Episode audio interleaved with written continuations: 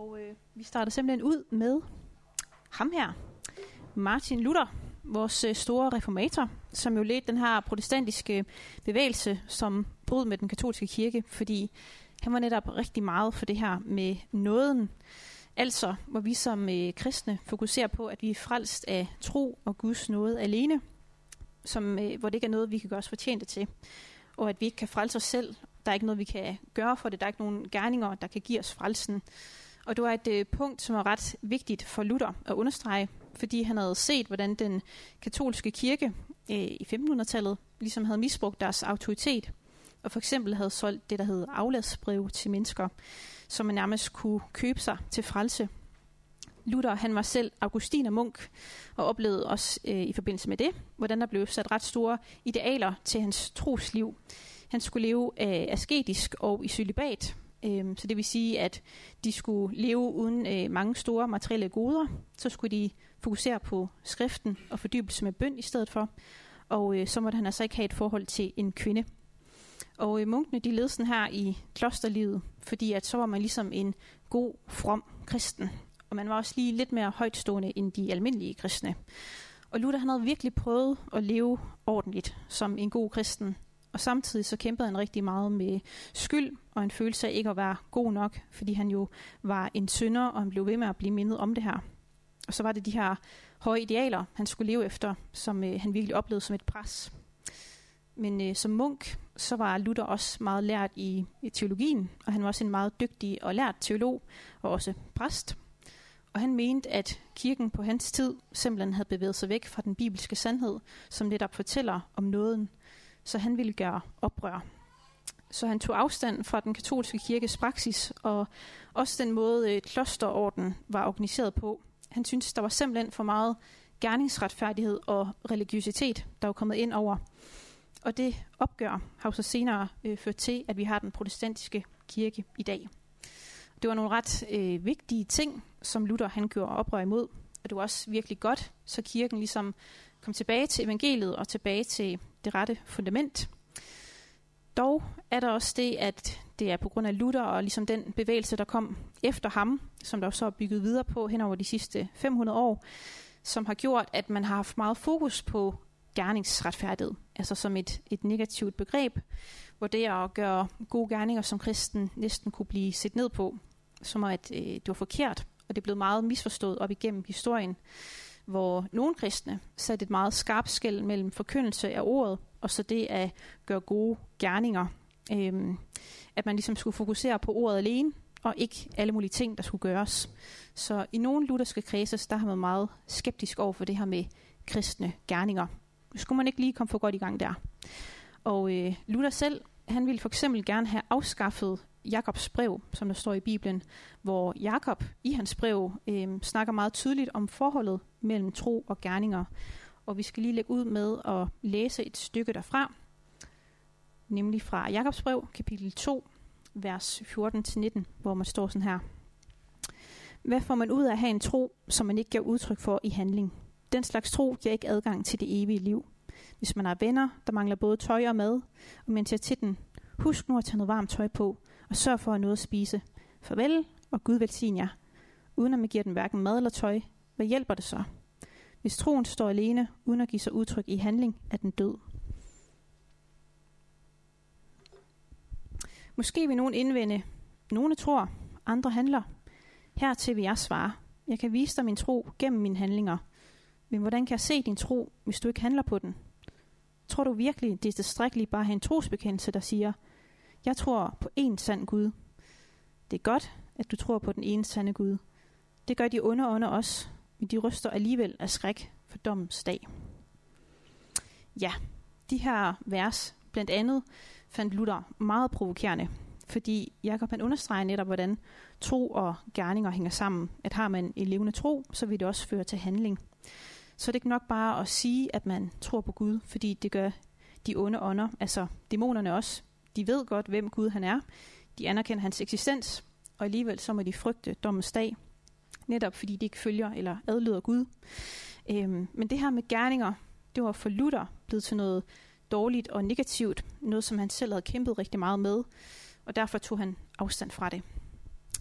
Men det er heller ikke et særligt sundt udgangspunkt. Og hvis vi nu lige tager den ene yderlighed her fra den katolske kirke, hvor man skulle leve op til en masse ting, man skulle gøre en masse, måske også lige betale nogle penge, for at råde både på sin synd og blive frelst, så har vi altså også den anden yderlighed, hvor fokus kun er på noget alene, at du bliver frelst. Så det vigtigste, det er budskabet, som du kan høre. Ikke noget med gerninger. Det er sådan set underordnet, fordi du er frelst. Og det er gerningsretfærdigt, hvis du gør for mange ting. Nu har jeg lige sat det op øh, som to kontraster her, sat lidt på spidsen. Men måske er der alligevel noget i det, vi alle sammen kan genkende os lidt i. Så det leder mig egentlig til det første spørgsmål her. Hvor du vil placere dig selv imellem de her to poler. Om øh, du har meget fokus i dit liv på ting, du gerne vil gøre for Gud, eller om du personligt også nogle gange kan tænke, at det bliver for meget med fokus på tjeneste i kirken og ens liv. Så øh, det får jeg lige et par minutter til her i starten at snakke om.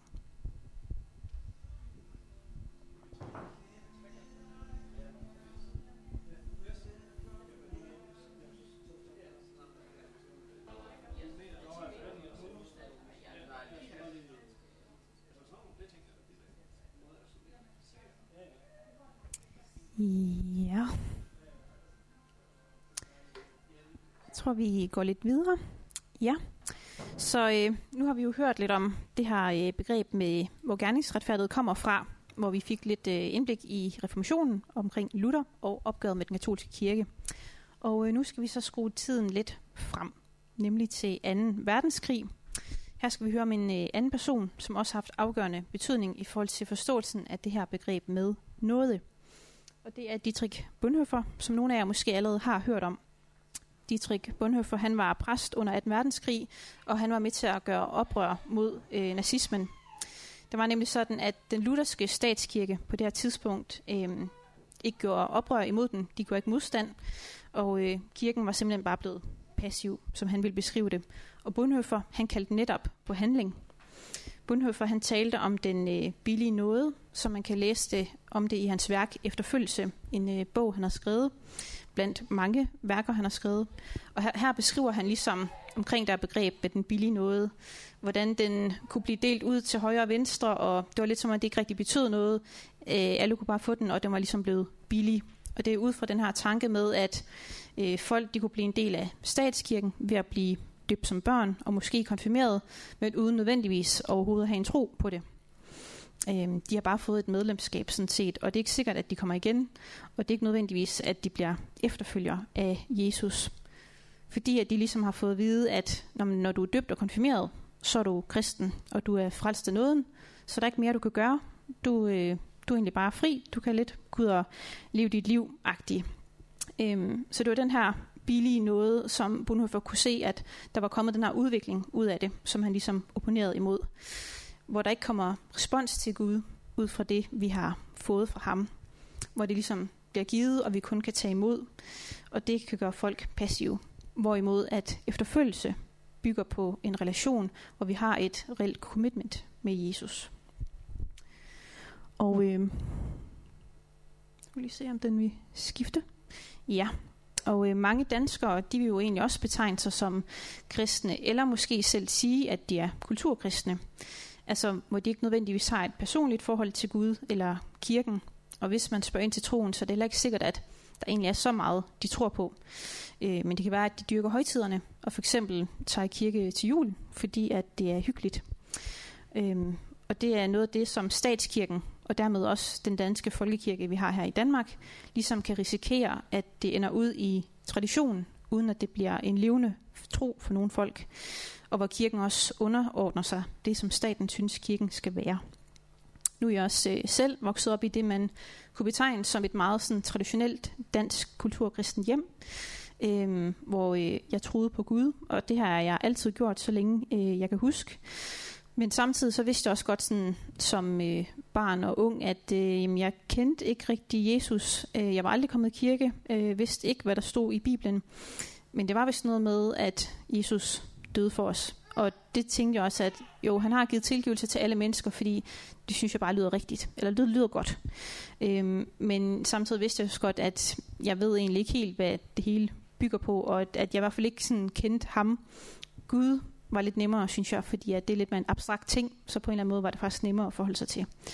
Øhm, hvor i dag, der kan jeg netop se en tydelig radikal forskel i min tro, i og med, at jeg netop kender Bibelen i dag. Jeg ved, hvad den kristne tro går ud på, og jeg har lært Jesus at kende, så jeg netop kan følge ham. Så forskellen, også fra mit eget liv, det er, at jeg netop troede engang, men uden egentlig helt at vide, hvad det overhovedet var, jeg troede på, hvor jeg i dag er en efterfølger.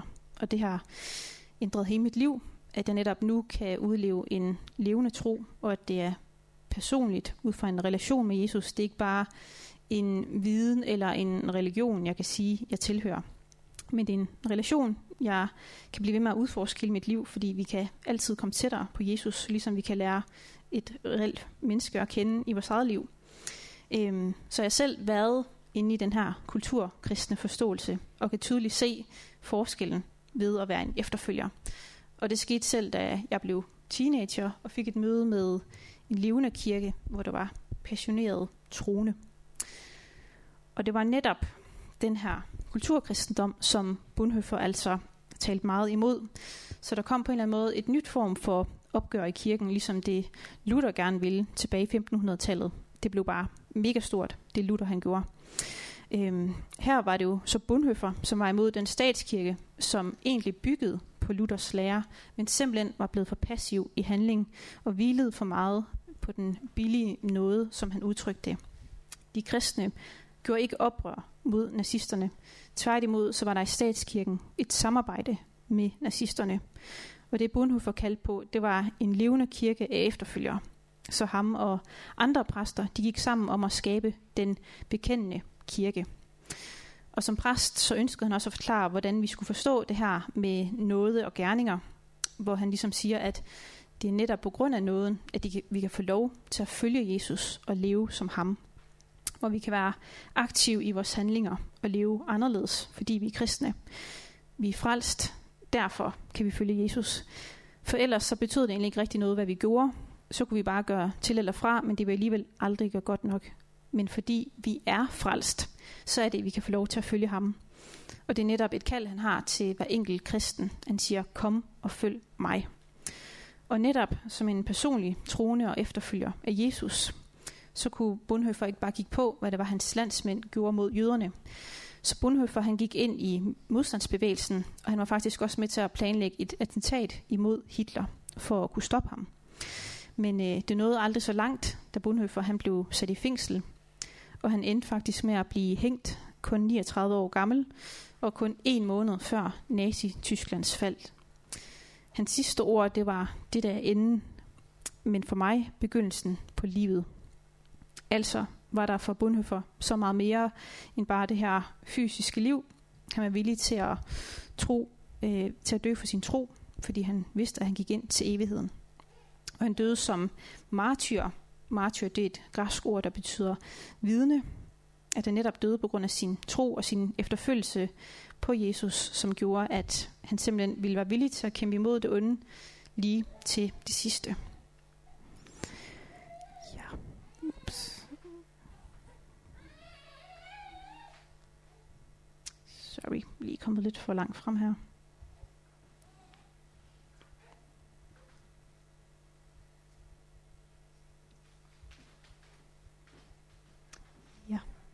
Så der. Yes. Og det var egentlig ja, det sidste omkring den her sektion her.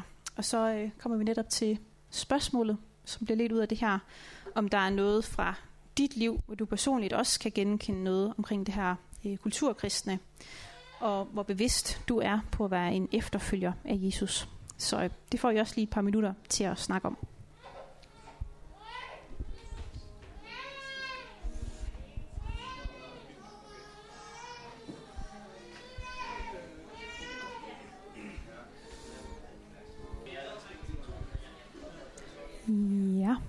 Så går vi videre her til næste del. Så der er ligesom to vigtige og helt øh, essentielle elementer, vil jeg sige, der er i den kristne tro, som er vigtige at kende til som kristen.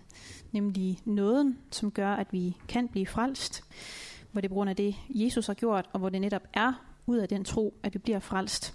Og så er der kaldet til efterfølgelse, som Jesus netop kalder os ind i, Fordi vi er frelste, så kan vi følge ham og få et helt nyt liv i ham. Så nåden og efterfølgelsen er ikke modsætninger, det hænger derimod sammen, og det samme gælder altså tro og gerninger, at øh, gerningerne de skal udspringe af en levende tro.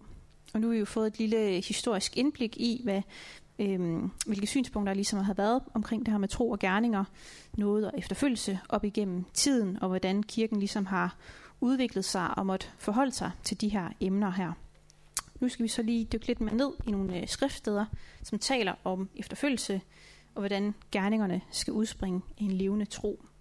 Vi har jo blandt andet læst noget fra Jakobs brev, som er skrevet af Jakobs bror, øh, af Jesus bror Jakob, øh, hvor der er nogle ligheder fra bjergprædikenen, som øh, er det Jesus han prædiker.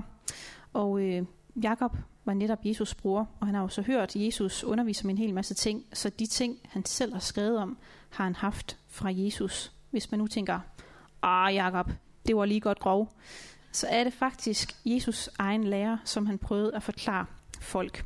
Og øh, vi skal læse noget fra Lukas evangeliet kapitel 6, vers 46-49, hvor øh, det er fra den hverdagsdanske, det er alle de her skriftsteder her, og overskriften deri er sande og falske disciple. Og en disciple er grundlæggende ligesom en lærling. Det er en efterfølger, der ser og gør, hvad sin mester gør, for at blive som dem. Så det er derfor, at overskriften hedder sande og falske disciple, selvom det kan lyde lidt prædikalt. Der står sådan her. Hvorfor kalder I mig herre, når I ikke gør, hvad jeg siger? Men de, som kommer til mig og hører mine ord og handler på den, jeg må fortælle jer, hvem de ligner. De ligner en mand, der skulle til at bygge et hus. Han gravede dybt ned til noget klippegrunden, og den brugte han som fundament for sit hus. Selv da der blev oversvømmelse og vandet skyllede mod huset, så stod det urokkeligt fast, for det var bygget på et godt fundament.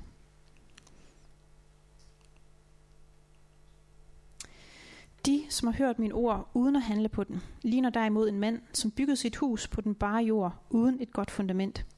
Da så oversvømmelsen kom og skyllede imod det hus, styrtede det hele sammen i en ruinhob. Herre, det er jo det, en disciple vil sige. Og på den måde giver det god mening, at Jesus han indleder den her tale her med at sige, hvorfor kalder I mig herre, når I ikke gør, hvad jeg siger? Fordi det ligger jo i ordet, at en disciple vil lytte og adlyde sin herre, hvis man netop var en disciple. Og øh, manden i Jesus historie, der har hørt ordet og taget det til sig, han bygger jo så det her hus på et solidt fundament, klippegrund, hvor det er gravet dybt ned. Og det er jo simpelthen fordi Jesus han kan være vores faste fundament her i livet. Øh, og ikke bare som noget, man hører om, hvor det kommer ind i det ene øre og ud af det andet, men hvor det virkelig får lov til at sætte sig i vores hjerte, hvor vi virkelig forstår det og tager det ind hvor det får lov til at ligesom slå rødder i os og forvandle os. Mange ting i det her liv kan generelt skifte og være uforudsigelige, men Jesus han er et sikkert fundament, uanset hvad der sker. Netop også når der kommer modgang, når der kommer storme. Men manden, som havde hørt ordet, men som ikke handlede efter det, han havde måske hørt lidt, og sådan glemt, hvad det var. Det var måske ikke så vigtigt. Det var i hvert fald ikke øh, præget ham.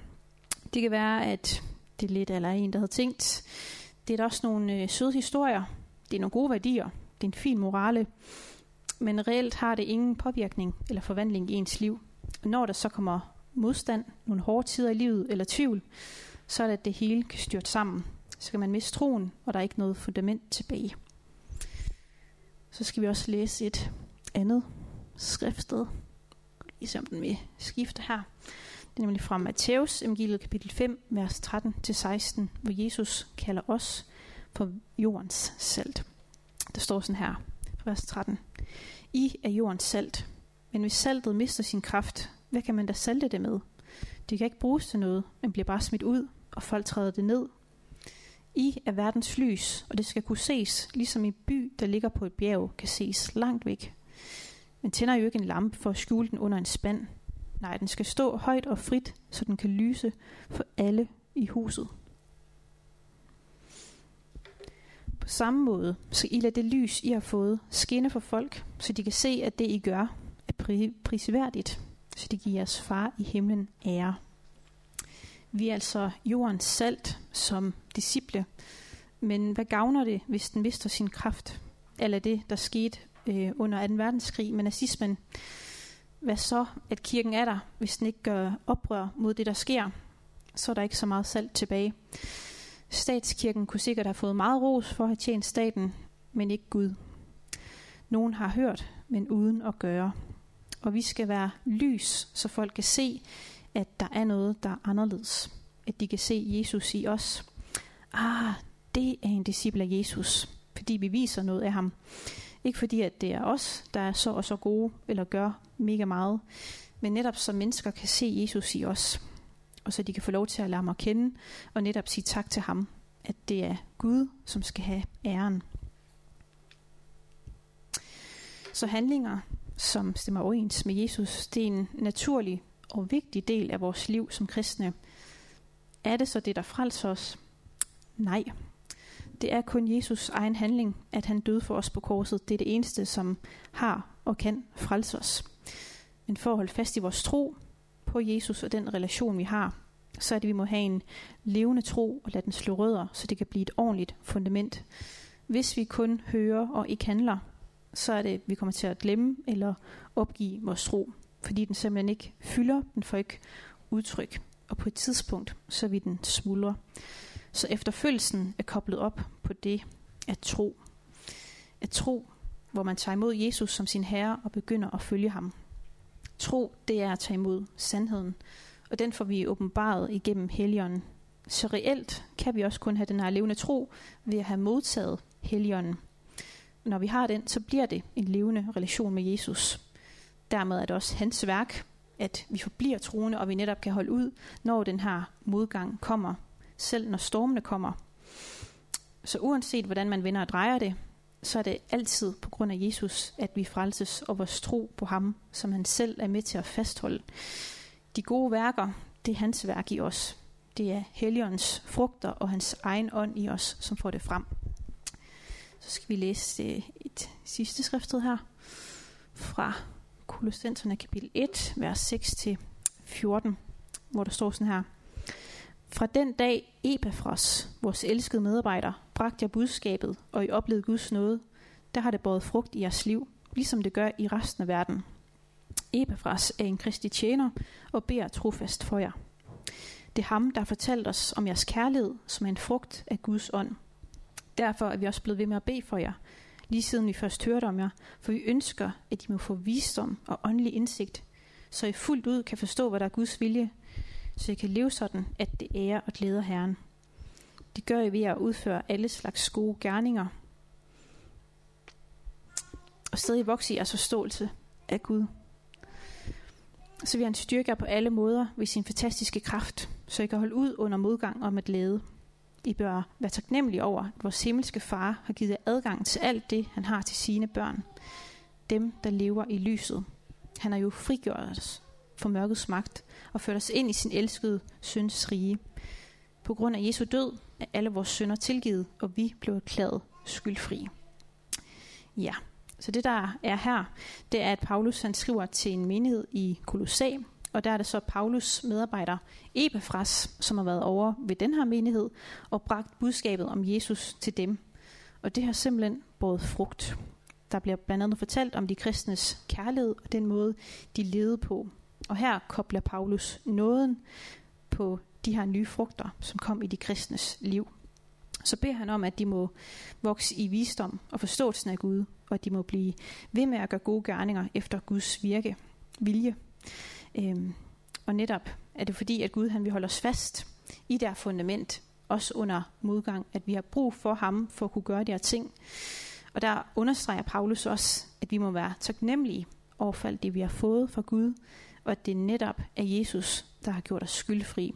Det er meget centralt i Paulus forkyndelse. Så selvom vi bliver opfordret til at gøre godt, skal vi altid huske, hvad der er hele grundlaget for det.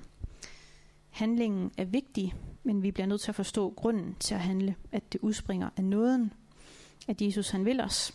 Han har frelst os og tilgivet alle vores synder. Det gør, at vi kan få et nyt liv, hvor hans ånd kan bringe gode frugter frem i os. Paulus har også øh, formuleret en sætning i Galaterne 4, hvor han skriver til de kristne i Galatien, at han kæmper for, at de må komme til at ligne Kristus mere og mere. Og det synes jeg selv er et ret øh, fedt udtryk, Altså at vi som kristne kan komme til at ligne Jesus. Overvej lige, hvor stort det er. Og det er netop ikke fordi, at vi har forbedret os selv, eller at vi gør noget særligt, men netop fordi Jesus har forandret os. Og det leder mig til det tredje og sidste spørgsmål. Nemlig om, hvad noget betyder personligt for dig i dit liv. Om du ligesom lægger vægt på, at du er blevet sat fri fra præstationer, det her ræs her, det at skulle være god nok, eller om, om det for dig meget øh, præger dig at taknemmelighed over Guds kærlighed, som så motiverer dig til at leve anderledes. Det kan også være begge dele. Det kan også være en af delene, der særligt lige øh, siger noget til dig. Ja, så det får I et par minutter til lige at kunne snakke om.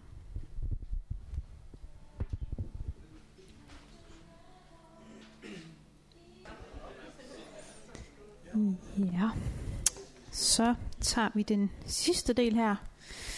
Og øh, det her med nåden, det kan måske godt virke lidt som sådan et øh, fluffy begreb. Men det er jo det her med at få noget givet, som øh, er ubetinget.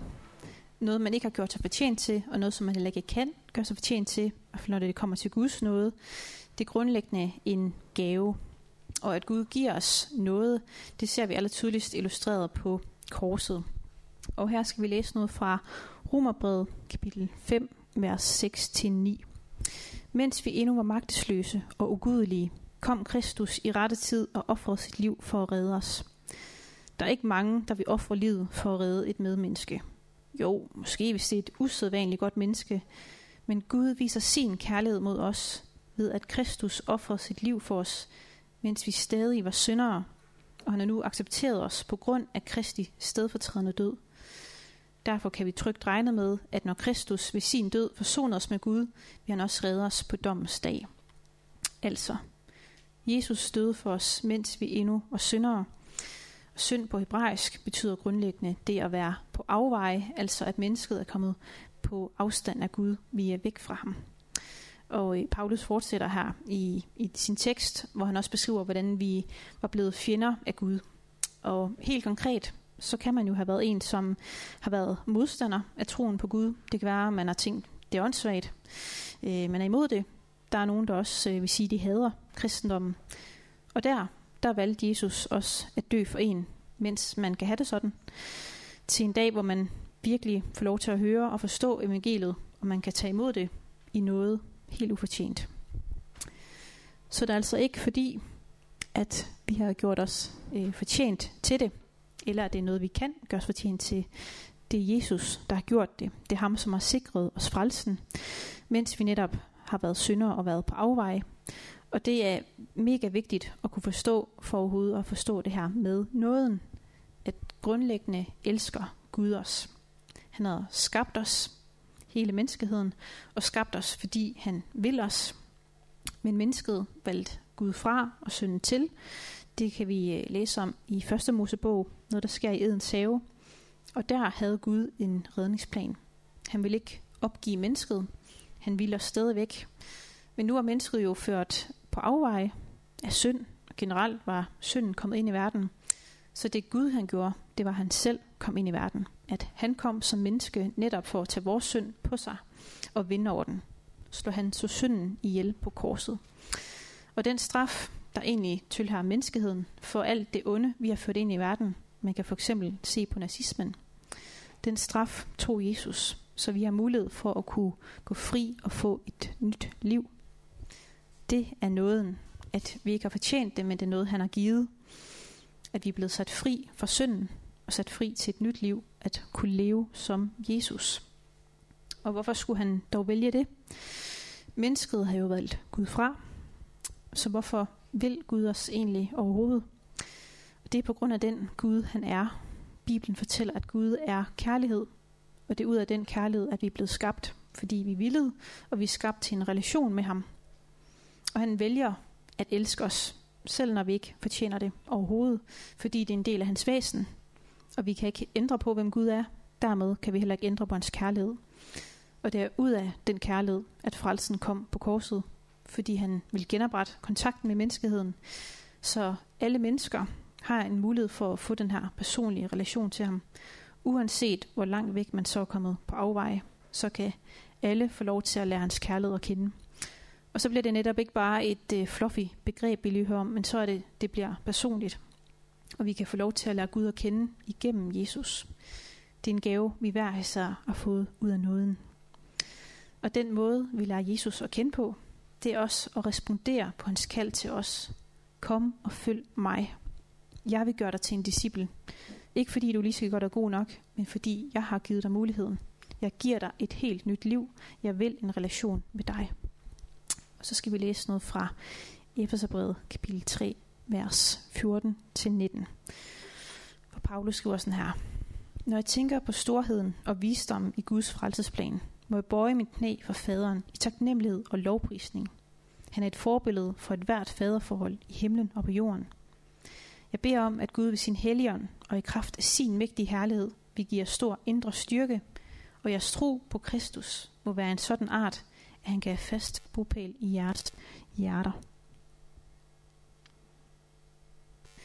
Jeg beder os om, at I må blive fast forankret i hans kærlighed, så I sammen med alle de andre kristne kan forstå, hvor stor og dyb den er på alle leder og kanter.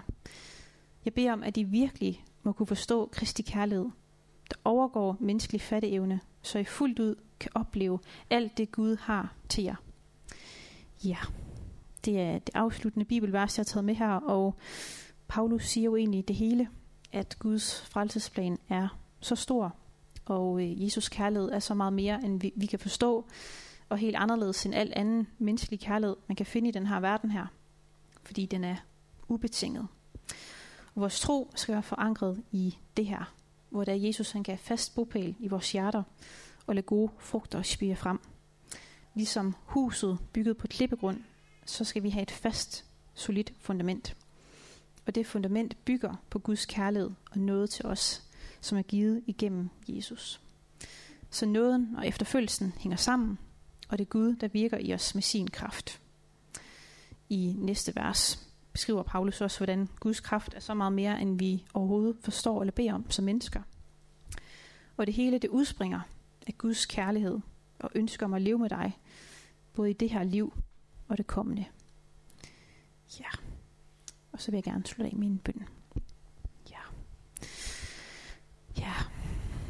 Tusind tak, Jesus, for alt det, du har gjort. Øhm, alt det, som ikke engang ordentligt kan beskrives, eller som vi måske engang fuldt ud kan forstå, at du har valgt at gøre. Tak for den kærlighed, du har til os alle sammen, og tak for den nåde. Tak, at det netop gælder til hver enkelt menneske, til alle mennesker i den her verden her, at det ikke er noget, som nogen af os kan gøre os fortjent til, at øh, i nåden, der kan vi alle sammen være lige og få lov til at tilhøre dig og simpelthen vide, hvor vi hører til og hvem vi virkelig er. Øhm, ikke bare det, der nu er blevet sat på os i den her verden, men at vi kan få lov til at have vores identitet i dig, når vi siger ja tak til at følge dig, dit kald til os. Tak for det, Jesus. Amen.